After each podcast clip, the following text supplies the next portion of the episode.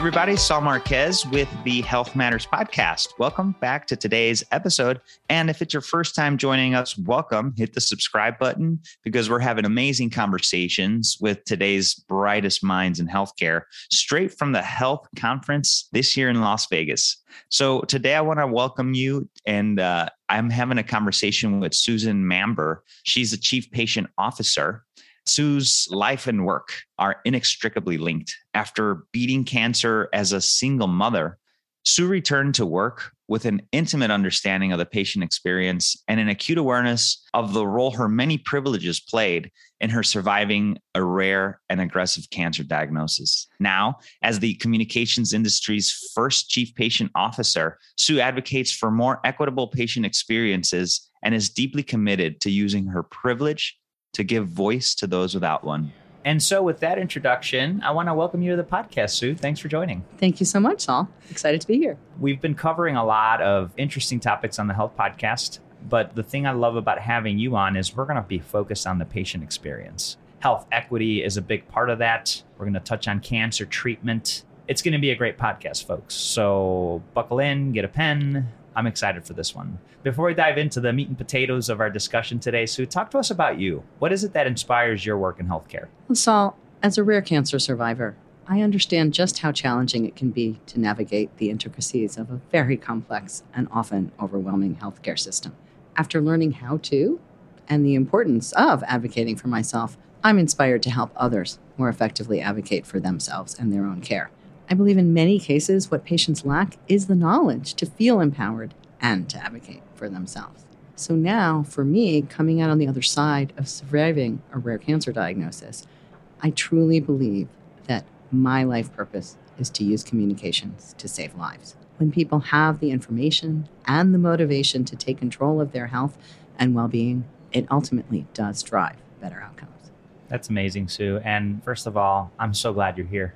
Thank you so much. Me too. and it's a, a miracle and a blessing that you know you went through that hardship and you are not wasting that pain. You're investing that to help others, and that's powerful. Talk to us a little bit about Publicis Health and what is it that you guys do? How do you add value to the healthcare ecosystem? Well, so the role of chief patient officer is still fairly rare and completely unique at healthcare communications firms. When I was just a strategist, I think it was a little harder for me to get into rooms and conversations with some clients because I was coming from the commercial marketing side. Now, as chief patient officer, I find that clients and advocacy groups are really interested in what I have to say. And frankly, for me, representing the perspective of patients is incredibly rewarding, especially as there's still a lot of work to be done for the healthcare ecosystem to be genuinely patient centric. I love that. I think you're so right for example, we've done a lot of podcasts here, and I think you're the patient, right? Like the one. So we'll have to dig into that and definitely get a couple others next week. And maybe we work with you, Sue, to identify those. I would love to. To have them on the microphone. So thank you for bringing that up. It's about action, folks. It's about acknowledging that there's work to be done and doing something about it ultimately. And that's how you move the needle. So, what excites you, Sue, about your work with data and research? So, I'm a behavioral and cognitive psychologist by training, but I think the most important thing to think about data. We know that we're overwhelmed and overflowing with data. Just in the last 2 years, more data has been created than in all of human history. And it can be overwhelming to say, well, too much data, not enough insight. But I truly believe that data are people in disguise. And so now we have spent the last 3 years building our health labs. I just said, I feel like I'm a kid in a data candy store. People were like, what? And I said, because for the very first time, we now have the ability to put together real world medical claims, RX claims, lab claims, pathology claims, not what you told me you go through, but what you actually did. And with our acquisition of Epsilon, we can combine that in a completely HIPAA compliant way with the deepest, richest lifestyle data and so, by able to knit together patient data with the real life data, it's really a game changer because it starts to disrupt silos and really connect a broken system. When you think about all those pieces, and I kiddingly say, I really can identify and understand people who might have heart health disease and are doing their best, but they're having their steak and a Lipitor and, you know, yeah. Diet Coke with watching NASCAR. And so, that breadth of perspective of understanding yes, people as patients, but patients as people. They have lives and hobbies and jobs, and they're not just patients. And frankly, all too often, we still wait till the end to talk to patients to validate what we've already done. But the power of using patient data and co creation to begin with, to start with the real world data. And so, what we're saying is we're flipping the foundation. I'm a market researcher through and through, but instead of starting with market research, let's start with this real world data and then use our rich ability to use market research to dig in and understand understand those gaps and those nuances and the emotion. I mean, let's face it, as rational as we all are, and as much as we think about numbers, 95% of our decisions are emotional. Mm-hmm. And that means doctors too. Well said, Sue. You have a way of just making sense of things. well, thank you. thank you for that. There's definitely a lot of opportunity. And so, with claims data mixed with the patient experience, we're better able to understand, right? And I think that, that that's one thing that we've been lacking for a very long time. It's understanding. And so I'm excited to hear the work that you and the team are doing to help us better understand because understanding is the foundation upon which we could actually add value in a meaningful way. So let's talk about retail pharmacy. How do you think retail pharmacy will transform the way patients receive healthcare? I think these shifts are truly transformational. And the way we think about it is, you know, we start with the idea of patient centered understanding and patient centered insight. But we've come to learn that actually patient centered insight has to be equity centered. And the way I've started to think about it is that there's actually three C's of equity centered design when it comes to understanding the role that the retail pharmacy can play in the community. Mm-hmm. It all starts in terms of creation of medication with clinical trial. That's the first C. And we know that we've been struggling to recruit enough people of diverse backgrounds into those clinical trials. We spend a lot of our time, energy, and resources on commercial marketing, and that's the second C. But the real power, we know that all healthcare is truly local. And the third C of community health is where retail pharmacy can truly play. And so the way that we think about it is we're seeing a transformation right now from retail pharmacy to truly becoming the front line of primary care. And we see it going on differently across whether you think of a Walgreens or a CVS or a Walmart. The truth of the matter is, there are many people who may be 50 or 75 miles away from the nearest doctor. Mm-hmm. But they might have a trusted pharmacist just five miles away from them. So, when you think about the trust that a pharmacist has, and then the investment now in nurse practitioners and in physician assistants to come into the community, we also know that people want to be cared for by people who look like them, feel like them, understand their cultural sensitivities and nuances. And so when you are, in the pharmacy and you have that staff that is of and for the community, there's a much closer personal experience. The other thing that's fascinating in this transformation is I think for a long time, a lot of us were like, okay, I'm either going to work in retail pharmacy or I'm going to work in the back of the star in medical delivery. Yeah. But the truth of the matter is, we're one whole person. And yes. so when we get our lab results and then we don't really understand them, and then we don't understand why it's important to be adherent to that medication or even why the doctor prescribed it. Think of the difference of being able to then talk to that pharmacist, be offered, do you have a primary care physician?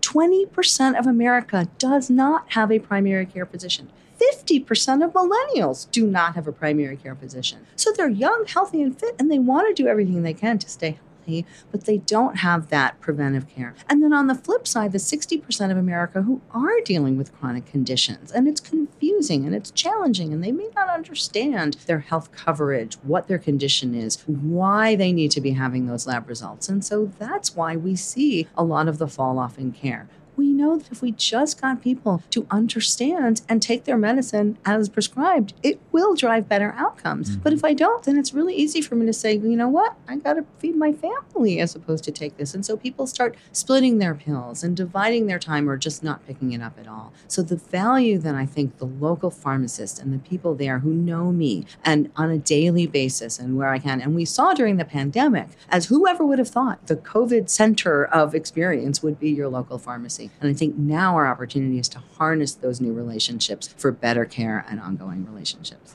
Sue, thank you for that. That's really insightful. And we have to think about those personal touch points, those relationships. And you mentioned a couple of the demographics, you know, the younger folks that 50% of them don't have primary care physicians, the elderly that are many of them lonely. We had a discussion around loneliness today, and that pharmacist, the role they could play, and, and that familiar face that is helpful and as part of my daily or weekly routine could be very strong. So thank you for highlighting that. I think it's really important. What are the most substantial and stubborn lingering problems facing organizations pursuing greater health equity for patients?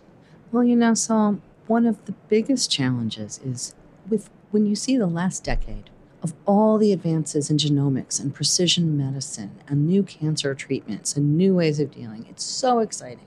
But unfortunately, today, I can still tell you more about your outcome based on your zip code than your genetic code. Mm-hmm. And that's what we're out to change. I know for sure that I am still here today because of my privilege. I was able to put together a care team. I was able to navigate the complexity. Somewhere in my attic, I've got a million dollars worth of bills. If I didn't have great corporate insurance, if I didn't have the support of my company to go through that, then I truly know I wouldn't be here. Mm-hmm. So I think that the notion that patient centered design has to be equity centered design and that when we think about where you are and the opportunity to provide better care, we know there are tremendous health deserts in this country. We interviewed people who were in, you know, pretty far flung rural areas where if they were in an urban area, they would have been hospitalized, but they didn't have the resources or the need. And they can make wait months to be able to get standard screening and other care. So that really connects to what we were just talking about is when you can get those screenings, when you can get those early interventions, we know that early intervention interventions lives. I know I'm still here because we caught my cancer early. So to me, that's the stubborn, lingering problem is how do we take our understanding? I mean, last year, I lit up everybody I knew with a Atul Gawande's piece in the New York Times about why Costa Rica has a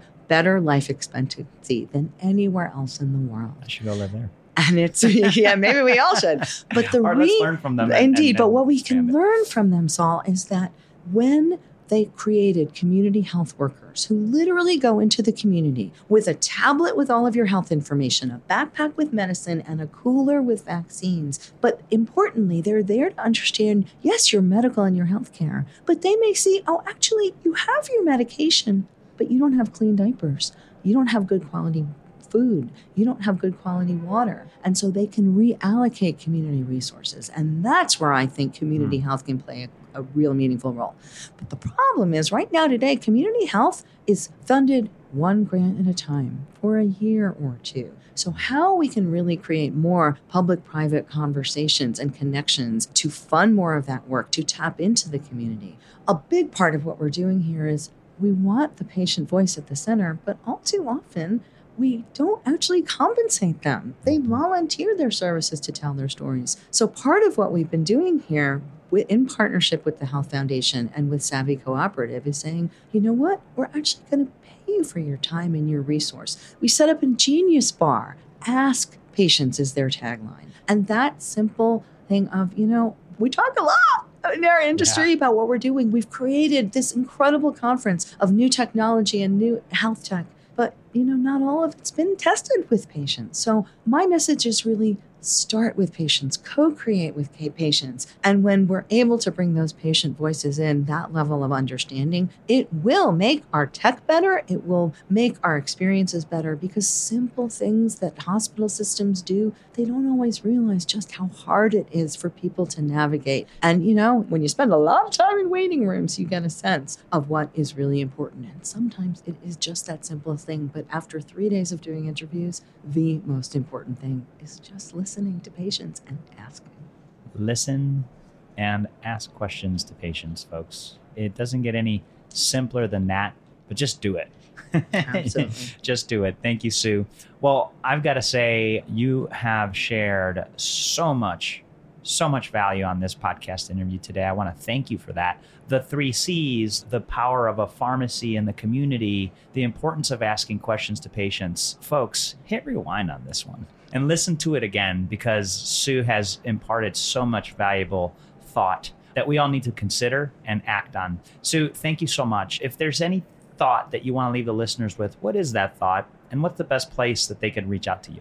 Thank you so much, Saul. I mean, truly, it is that thought. It's when you're doing all of your development, pause and say, Did we actually ask patients? We talk about being patient centered, but sometimes we don't really know, we assume. So never assume. And please do add me on LinkedIn and visit us at publicishealth.com.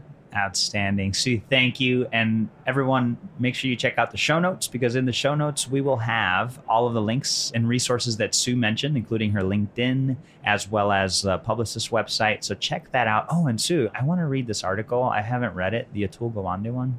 Oh, it's awesome. Last August in the New Yorker. And the Can last thing I, I we absolutely will share we'll with link you. that up in the Absolutely. too. And of Yeah. course, I should have mentioned that Yeah. just yesterday we launched in partnership with the Health Foundation and Outcomes for Me, the State of Patient Empowerment Study. So I will share that with you. It's a good read and there's some tough statistics in there. Can you give us like a hook there? Like, Uh, what's it about? So it was really about saying if we understand the breast cancer patient's lived experience, how can we understand and apply that thinking to other forms of cancer? And so things like do you know that one in four women who were diagnosed with breast cancer found out from their portal, not from their doctor? Meaning they got the test and then they looked. Exactly. The and read it. unintended consequence of the Cures Act is now you get your results at the same time as the doctor. But if you're like me, that means you could get a result at Friday at 11:30 at night, and you don't get to call the doctor's office until Mm. Monday morning. Hmm. So anxiety is real. We have to Oh, make yeah. sure that we're thoughtful about having the resources to bear when patients get news to make sure that they understand. And far fewer people have access to their records and their understanding and even are offered genetic testing or clinical trials. So we have a lot of work to do. Wow. So that's a great read. The State of Patient Oh gosh. Empowerment. We'll share Okay. that as well. So there's a hook there, guys and gals. Make sure you check out the show notes because we'll be posting that in there as well. Sue, you'll get us a link to that. And thank you. This has been a true pleasure. Thank you so much, Saul. Have a great day. You do.